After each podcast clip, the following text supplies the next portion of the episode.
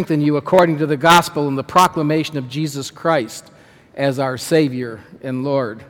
May the peace of God and the grace of Jesus be with you. Let's pray.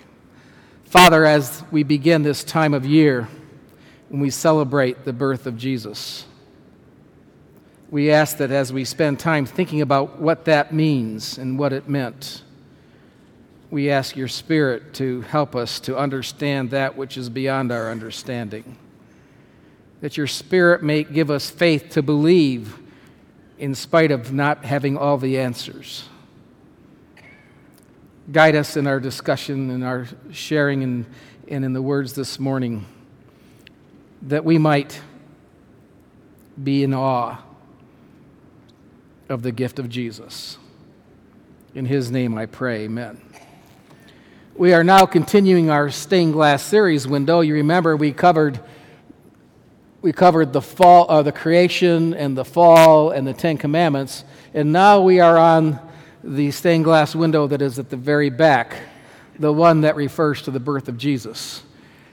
Can you think of a better time of year to be talking about that stained glass window? I can't.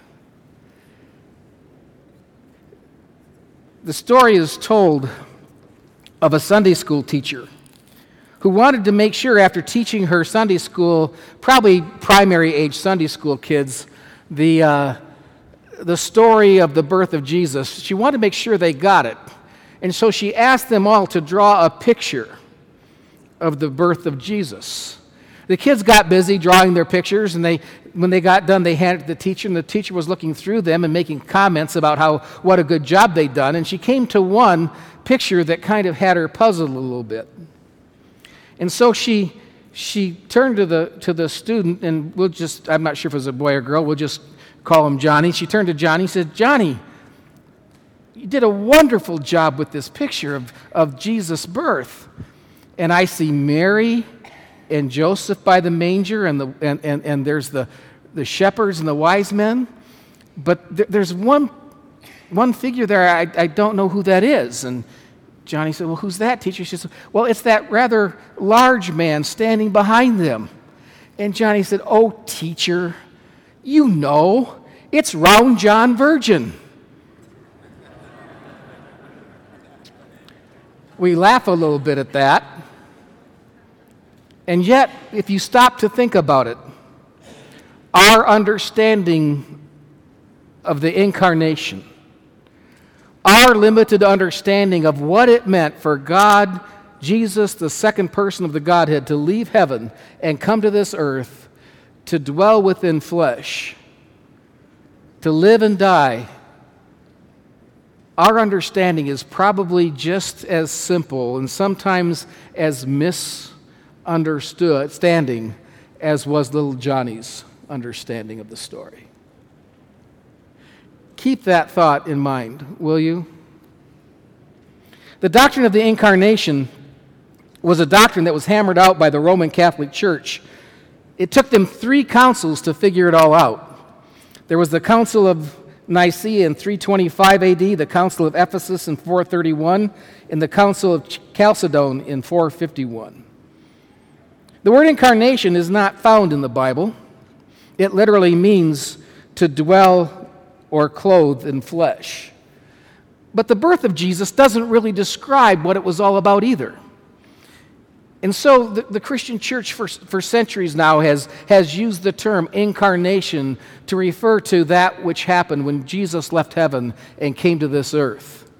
And while later on some things were, were proposed and taught that, that aren't biblically supported, we cannot accept them. We, we refuse to deny the fact that Jesus Christ was born of the Virgin Mary, that he was flesh and blood, that he was fully God and fully man, and he came to this earth and became our Savior. It is biblically supported. Let me just kind of give you the, uh, a working definition of the incarnation. It's a long one, but follow with me, if you will. The incarnation of the Son of God is the terminology used to describe what happened when the second person of the Trinity, the eternal Son of God, became flesh as he was miraculously conceived in the womb of the Virgin Mary, according to the Bible. In the incarnation, the divine nature of the Son was perfectly united with the human nature in one person. This person, Jesus Christ, was both fully God and fully man. A friend of mine has suggested to me sometime that, that I, uh, as I'm preparing my sermons, I might want to think through some of the questions people might ask as, as I give my message. I began to think of some of the questions you might ask, but then when I thought of those questions, I realized I didn't have an answer. And so I'm not asking those questions. Because no one has an answer for how God could leave heaven and become man. Do we? We don't. Yet, this incarnation is an extremely vital and important topic. It, it, often happens, almost, it's an annual thing, that an alarm goes off every time Christmas time rolls around. In the Christian church, the alarm clock goes off, in which we decry how Christmas has become commercialized. The alarm goes off, we decry referring to Christmas as Xmas, or now we refer to Christmas as holiday greetings or season's greetings. And in reality, we too in the church have made the birth of Christ less than it is because we've accepted all too often a shallow version of what took place. We sanitized it with cozy, comfy, comfy pictures. Nice, clean straw, clean clothes, smiles all around. One picture even has the light coming up from Christ Himself. It's probably not what it looked like. We sing songs like Away in a Manger, in which the words say that little Lord Jesus no crying he made. That's not true. We sing songs like Silent Night. And while it may have been silent out on the hills for a while at least, it was hardly silent in Bethlehem, with everybody trying to find a place to stay. And while those are wonderful songs, and I'm not saying we shouldn't sing them, we should and we will when we, what we need to do is to focus on Christ's birth. Because all too often we make it a wonderful thing and we forget that at the time of his birth, there were those who rejected him. There were those who wanted him destroyed. There were those who wanted nothing to do with him. And that those who were there to worship him were people who were not wanted by society. They were the lowly shepherds who were looked down upon as crass and crude. They were the wise men who were Gentiles, who should have nothing to do with the Israel's Messiah. How interesting that those who should have been there weren't, and those who weren't wanted were the ones who were there. But above all, we minimize the incarnation when we fail to acknowledge the awesome truth that the birth of Christ is the greatest miracle of God. Do you believe that? The birth of Christ is the greatest miracle of God. So great that we cannot grasp or understand it. I, I want to share with you three brief quotes about the importance of this message. This mystery I'm sorry, I had it in the right order. Took, okay, hit it twice. That God the Creator should himself condescend to become a creature and imprison himself within the matter he created is an event that defeats logical analysis and rational explanation. Translation We can't understand it. But God in Jesus did become flesh, a complete human being. This is the greatest miracle of all time and eternity. It cannot be fully comprehended, it can only be received in grateful adoration. I love those two last two phrases. Because while I cannot fully comprehend it, I can receive it with grateful adoration. Can't you? G. Campbell Morgan, in his book, The Crises of the Christ, makes this statement This mystery and revelation, uniting God and man in a person, is the center of Christianity and is without parallel and is without possibility of explanation by analogy. What that literally means is all the pastors and preachers who try to come up with an analogy or an illustration for the incarnation fall far short. But perhaps, and not even perhaps, I think the third quotation about the importance of this doctrine is found in Desire of Ages.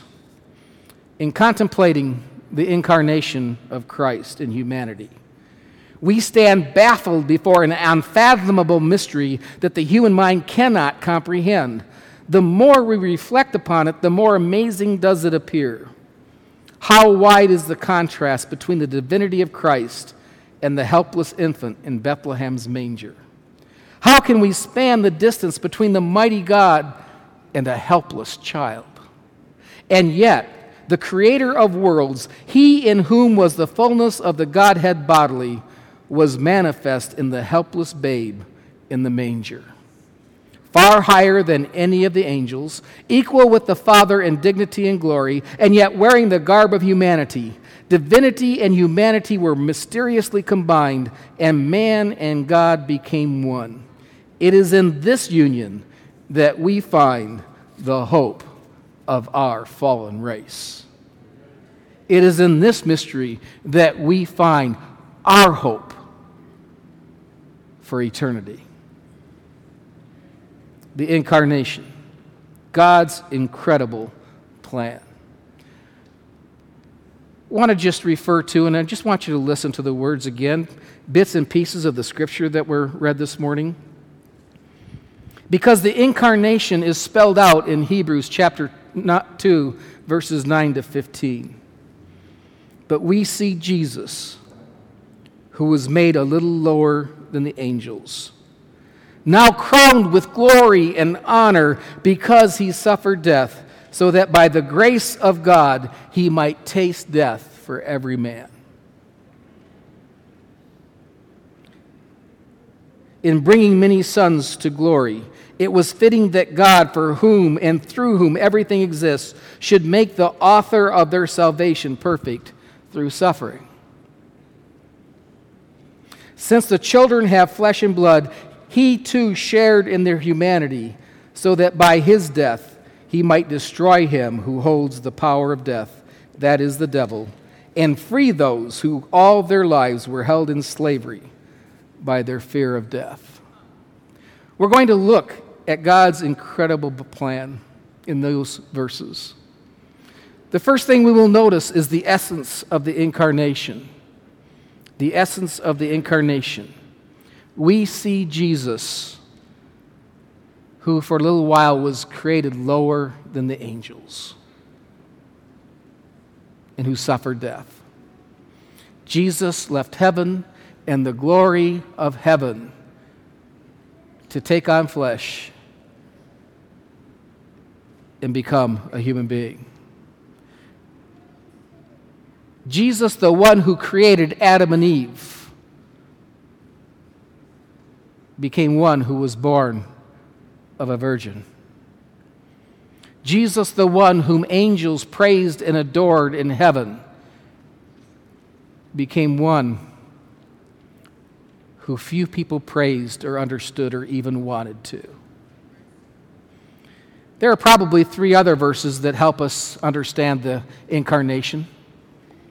John 1 1 to 14, in the beginning was the Word, and the Word was with God, and the Word was God. And the Word became flesh and dwelt among us, and we beheld his glory, the glory of the only begotten of the Father, full of grace and truth. The Word became flesh. Colossians 2 9 says that in Christ the fullness of the Godhead dwelt bodily. And Philippians 2 5 and on says that we have this mind among yourselves, which is yours in Christ Jesus who, though he was in the form of God, did not count equality with God something to be grasped or to be held onto, but emptied himself by taking the form of a servant, being born in the likeness of man, and suffering death and learning obedience by doing so. the essence of the incarnation is that the second person of the Godhead left heaven and came to earth to dwell in human form, to live a perfect life that he might die, that we might live. But after looking at the essence of the incarnation, what it was that took place, we need to be reminded of the necessity of the incarnation. What was it that made God go to such drastic steps in order to save this world? It's interesting that chapter 2, verse 10 says in Hebrews that in bringing many sons to glory, it was fitting that God, it was fitting that God, in other words, no one else could do what God did. No one else could redeem fallen man, only God could. No one else could provide a way out, only God could do that. And you and I still can't provide our way out, only God has been able to do that. You see,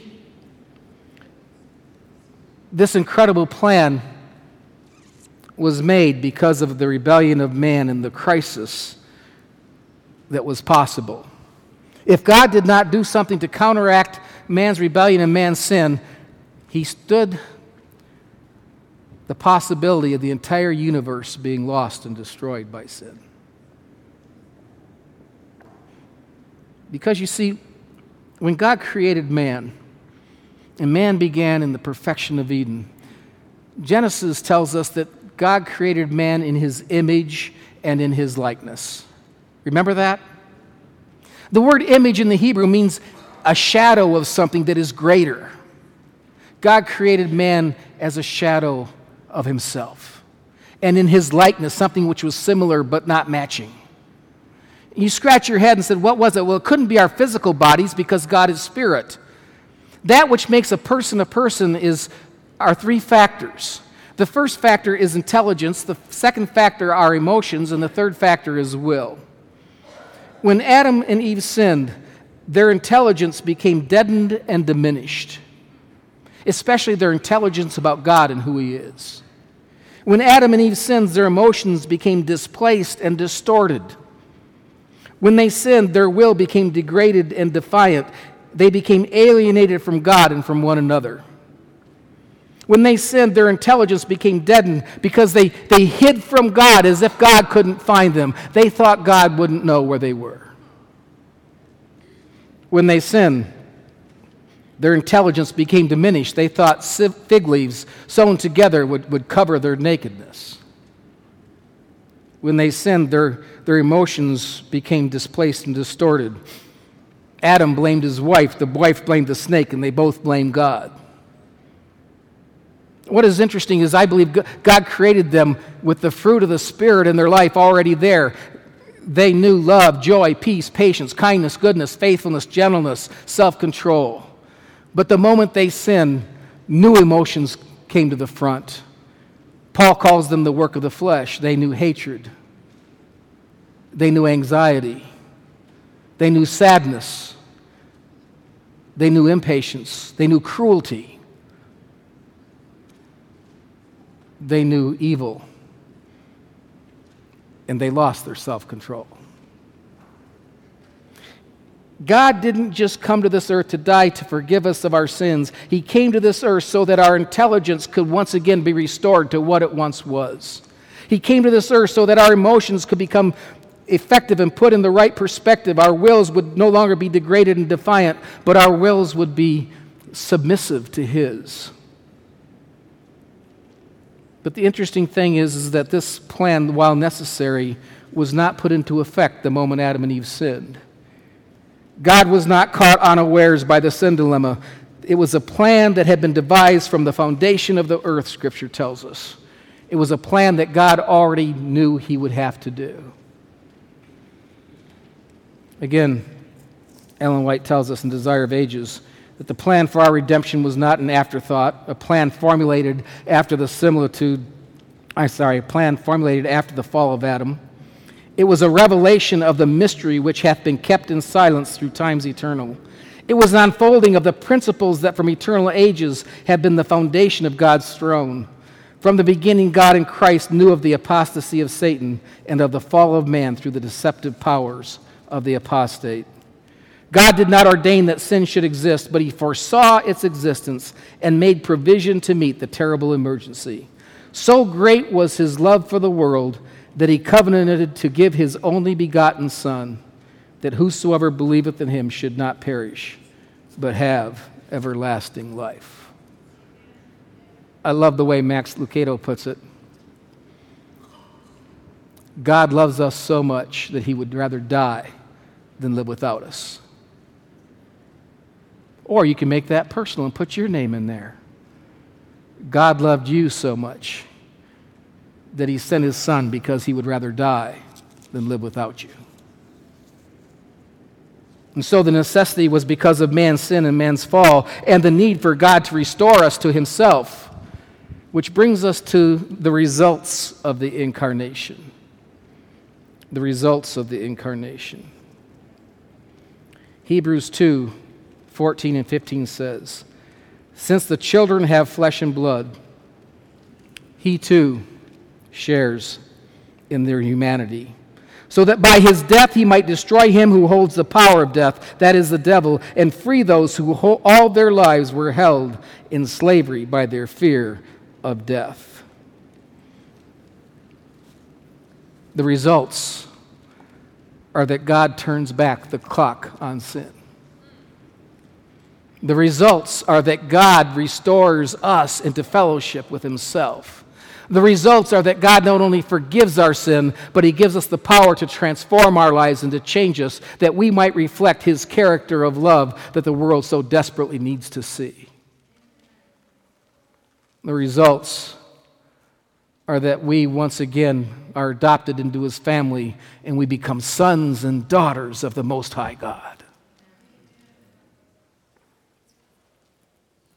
In the end, it is not just the salvation of mankind, it is the salvation of the universe in the end, it is not just the fact that we are changed and transformed so that God can take us to heaven to be with Him until He restores this earth.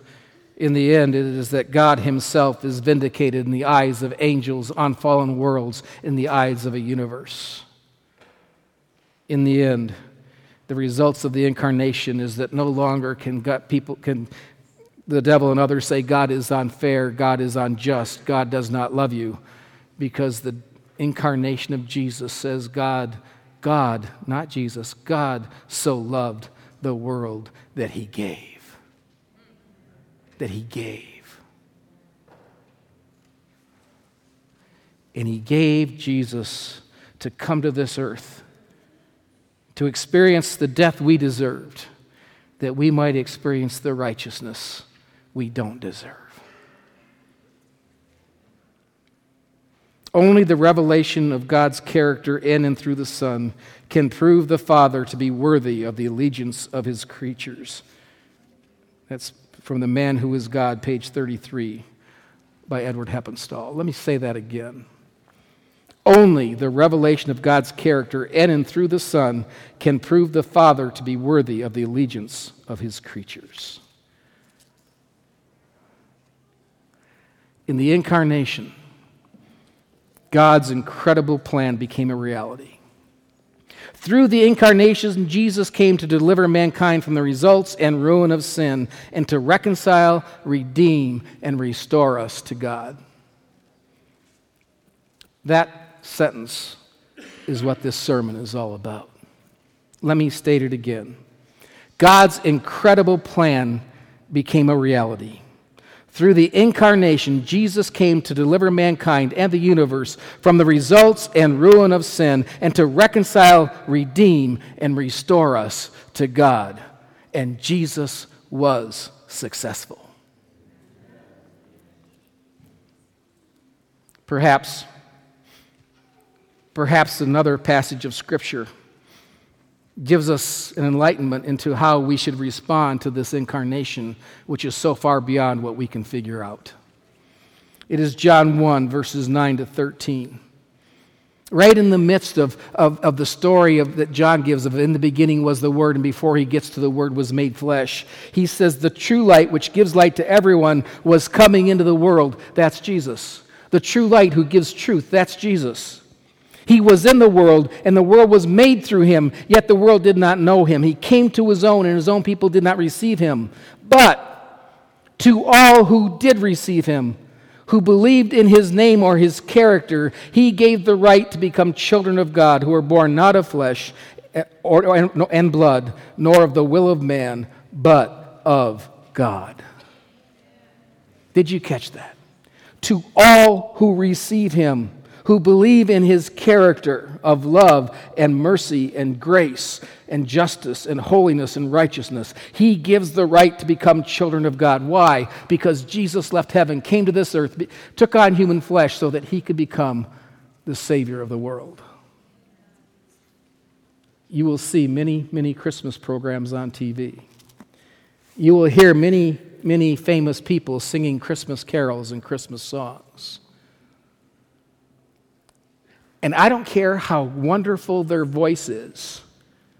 If they don't know Jesus, they shouldn't be able to sing the songs like you can sing them. I don't care how fabulous the tone. I don't care how high they, high they can go, how low they can go. I don't care how many records they can sell. If they don't know Jesus, they can't sing the songs.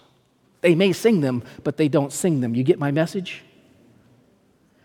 I don't care how awful your voice may be. I don't care if you can't carry a tune in a bushel basket. I don't care if you're more off key than on. If you know Jesus, you can sing the songs of Christmas because Jesus Christ is your Lord and Savior. He came to die for you. There is a Christmas carol that is not well known. We've sung it before in this church, and every time we sing it, people kind of shake their heads at me and say, Pastor Gary, why do we sing that? It's hymn number 140 in your hymnals.